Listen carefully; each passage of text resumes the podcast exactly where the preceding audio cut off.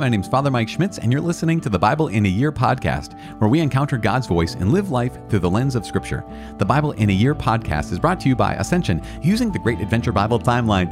We'll read all the way from Genesis to Revelation, discovering how the story of salvation unfolds and how we fit into that story today. It is day 144. We are reading from 1 Kings chapter 2 and 2 Chronicles chapters 2 and 3. So 3 chapters in the Old Testament, including the fourth hidden special chapter of Psalm 62 that we're going to pray today. As always, the Bible translation that I am reading from is the Revised Standard Version, the Second Catholic Edition. I'm using the Great Adventure Bible from Ascension. If you want to download your own Bible in a Year reading plan, you can visit ascensionpress.com/Bible in a Year. And if you've not yet subscribed to this podcast, you can do that and you'd be subscribed and it would be phenomenal. It is day 144, where we're reading from the first book of Kings, chapter 2, second book of Chronicles, chapters 2 and 3, and we are praying Psalm 62. The first book of Kings, chapter 2, David's instructions to Solomon. When David's time to die drew near, he charged Solomon his son, saying, I am about to go the way of all the earth. Be strong, and show yourself a man, and keep the charge of the Lord your God, walking in his ways and keeping his statutes, his commandments, his ordinances, and his testimonies, as it is written in the law of Moses, that you may prosper in all that you do, and wherever you turn, that the Lord may establish his word which he spoke concerning me, saying, If your sons shall heed to their way, to walk before me in faithfulness with all their heart and with all their soul, there shall not fail you a man on the throne of Israel.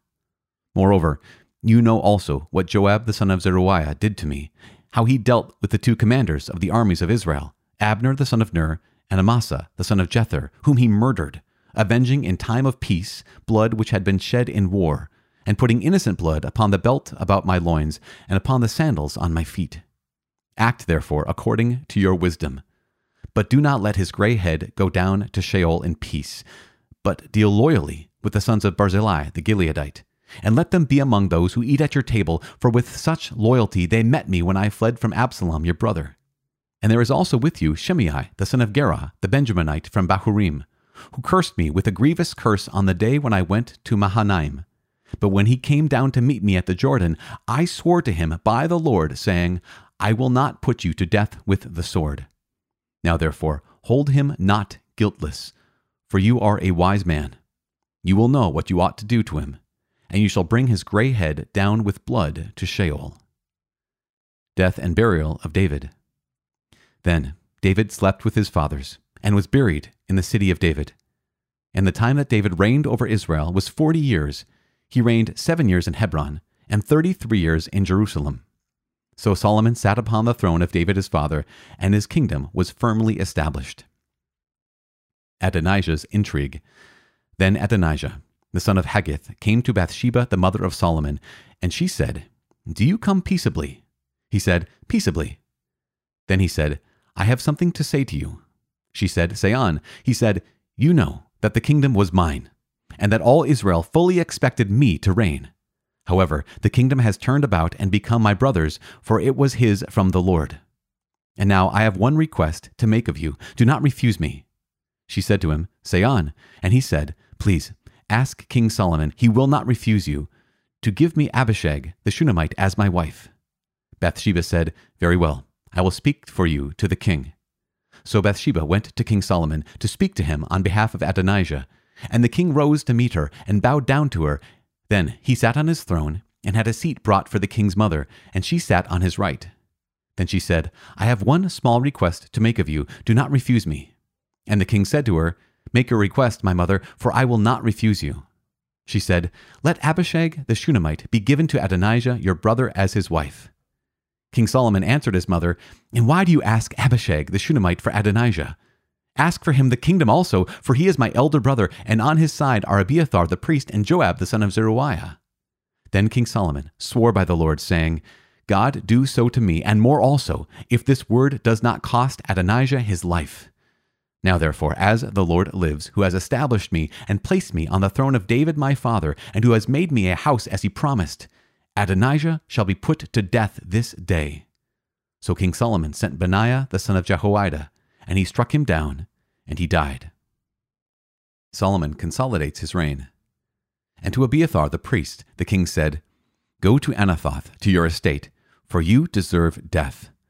But I will not at this time put you to death, because you bore the ark of the Lord God before David my father, and because you shared in all the affliction of my father." So Solomon expelled Abiathar from being priest to the Lord, thus fulfilling the word of the Lord which he spoke concerning the house of Eli in Shiloh. When the news came to Joab, for Joab had supported Adonijah, although he had not supported Absalom, Joab fled to the tent of the Lord and caught hold of the horns of the altar. And when it was told King Solomon, "Joab has fled to the tent of the Lord, and behold, he is beside the altar," Solomon sent Benaiah, the son of Jehoiada, saying, "Go, strike him down." So Benaiah came to the tent of the Lord and said to him, "The king commands, 'Come forth.'" But he said, "No, I will die here." Then Benaiah brought the king word again, saying, "Thus said Joab, and thus he answered me." The king replied to him, "Do as he has said. Strike him down and bury him. And thus take away from me and from my father's house the guilt for the blood which Joab shed without cause. The Lord will bring back his bloody deeds upon his own head, because without the knowledge of my father David, he attacked and slew with the sword 2 men more righteous and better than himself, Abner, the son of Ner, commander of the army of Israel, and Amasa, the son of Jether, commander of the army of Judah. So shall their blood come back upon the head of Joab and upon the head of his descendants forever. But to David, and to his descendants, and to his house, and to his throne, there shall be peace from the Lord forevermore." Then Benaiah, the son of Jehoiada, went up and struck him down and killed him, and he was buried in his own house in the wilderness. The king put Benaiah, the son of Jehoiada, over the army in place of Joab, and the king put Zadok the priest in the place of Abiathar. Then the king sent and summoned Shimei, and said to him, "Build yourself a house in Jerusalem and dwell there, and do not go forth from there to any place whatever. For on the day you go forth and cross the brook Kidron, know for certain that you shall die. Your blood shall be upon your own head." And Shimei said to the king, "What you say is good. As my lord the king has said, so will your servant do." So Shimei dwelt in Jerusalem many days. But it happened, at the end of 3 years, that 2 of Shimei's slaves ran away to Achish, the son of Maacah, king of Gath. And when it was told Shimei, "Behold, your slaves are in Gath," Shimei arose and saddled a donkey and went to Gath to Achish to seek his slaves. Shimei went and brought his slaves from Gath. And when Solomon was told that Shimei had gone from Jerusalem to Gath and returned, the king sent and summoned Shimei and said to him, "Did I not make you swear by the Lord and solemnly admonish you, saying, 'Know for certain that on the day you go forth and go to any place whatever, you shall die?' And you said to me, 'What you say is good, I obey.' Why then have you not kept your oath to the Lord and the commandment which I charged you?" The king also said to Shimei, "You know in your own heart all the evil that you did to David my father. So the Lord will bring back your evil upon your own head. But King Solomon shall be blessed, and the throne of David shall be established before the Lord forever." Then the king commanded Benaiah, the son of Jehoiada, and he went out and struck him down, and he died.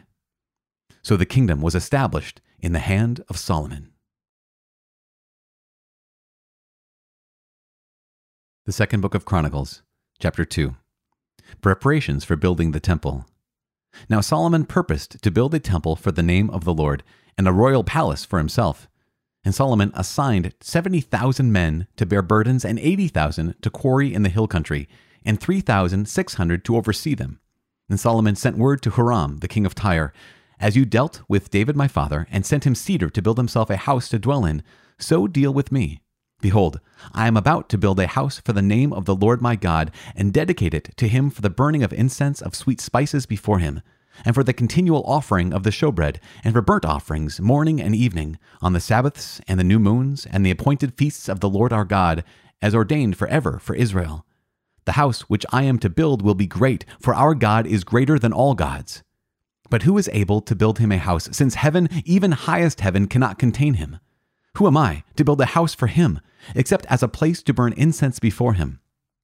So now, send me a man skilled to work in gold, silver, bronze, and iron, and in purple, crimson, and blue fabrics, trained also in engraving, to be with the skilled workers who are with me in Judah and Jerusalem, whom David my father provided. Send me also cedar, cypress, and algum timber from Lebanon, for I know that your servants know how to cut timber in Lebanon.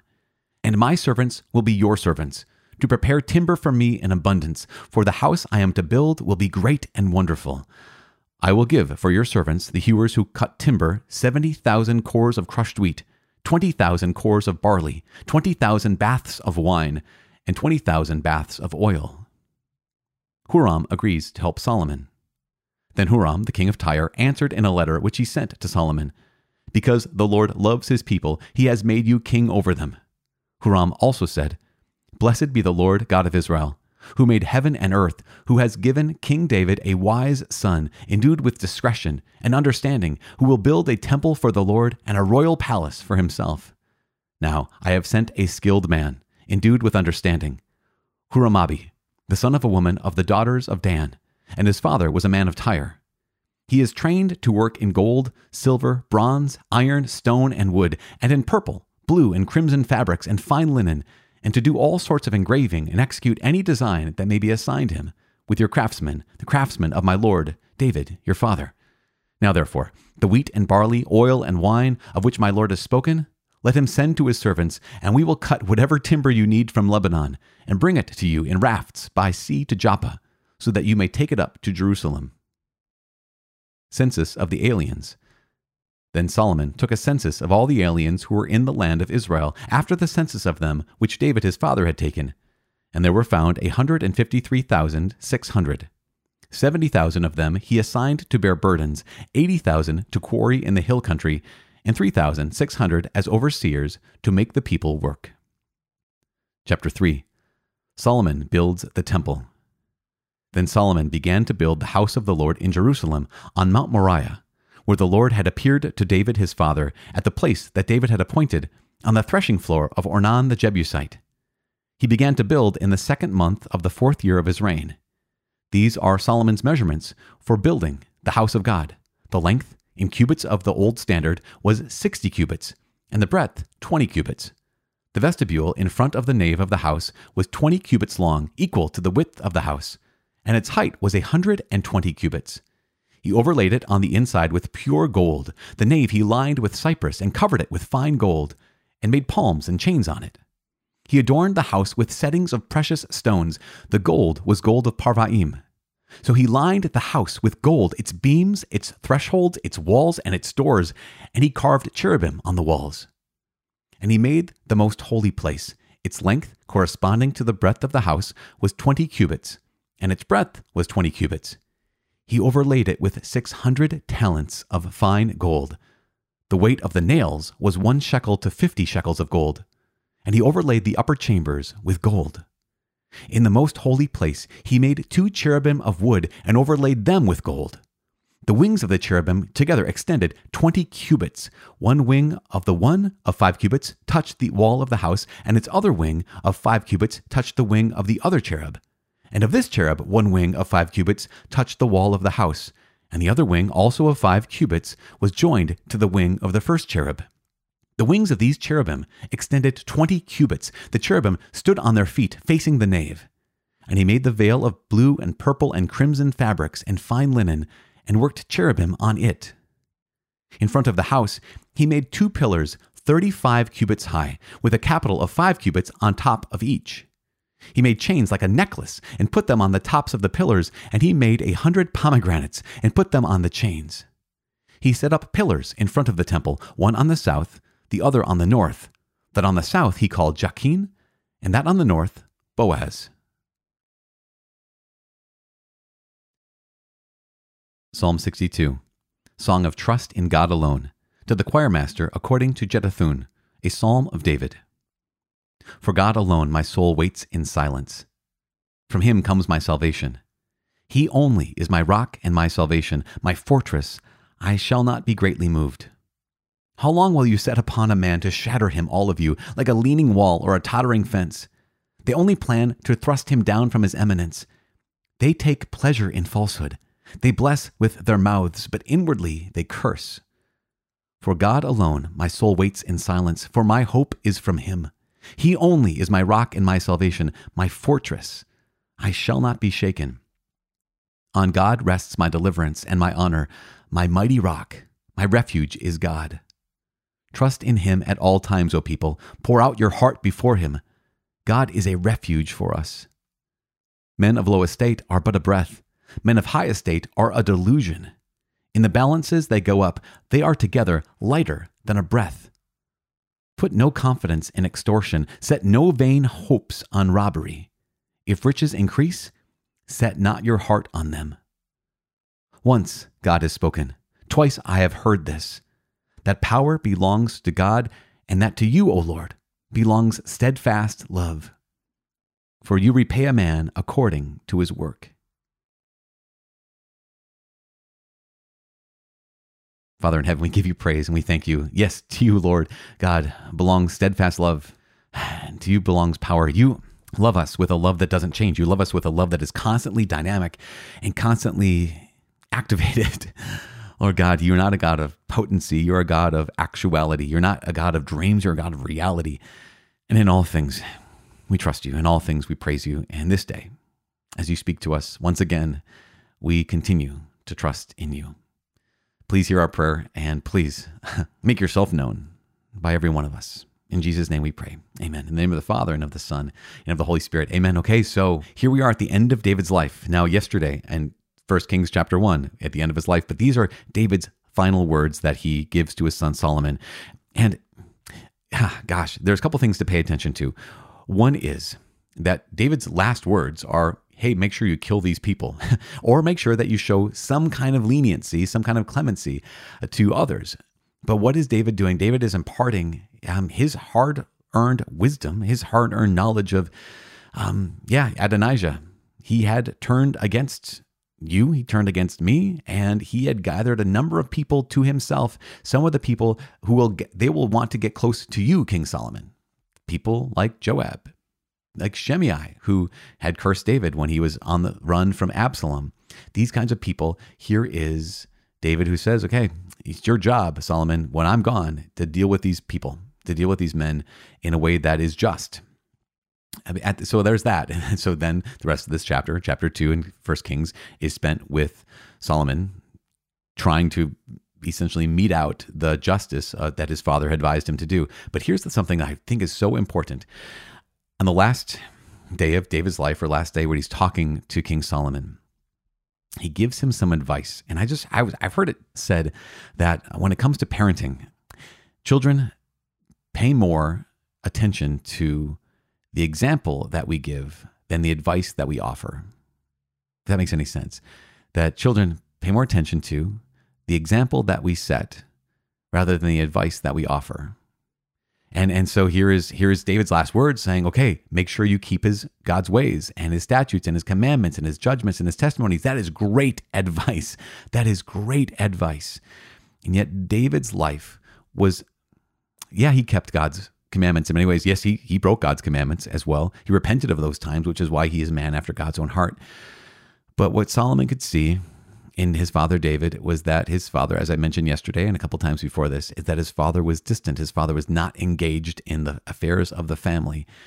That his father's heart, although it in many ways belonged to the Lord, was divided when it came to the Lord. And so, great advice. Love the Lord your God with your whole heart, with your whole soul. He's taking him so important, his last words, and be strong and courageous. Prove yourself a man. All these things, so good.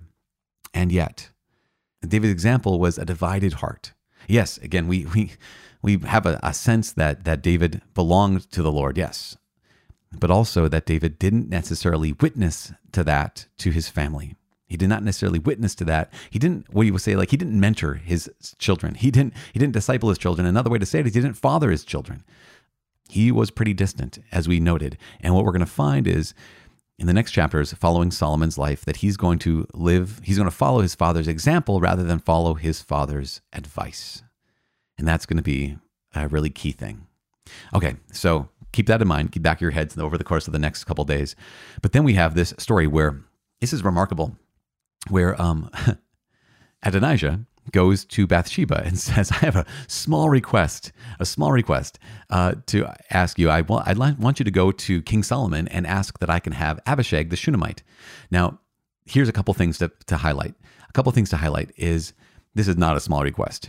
It's not a small request at all. Why would Adonijah want to have as a wife Abishag the Shunammite? Well, because she was one of King David's concubines. Now, again, Scripture makes a point of saying that David did not have relations with her.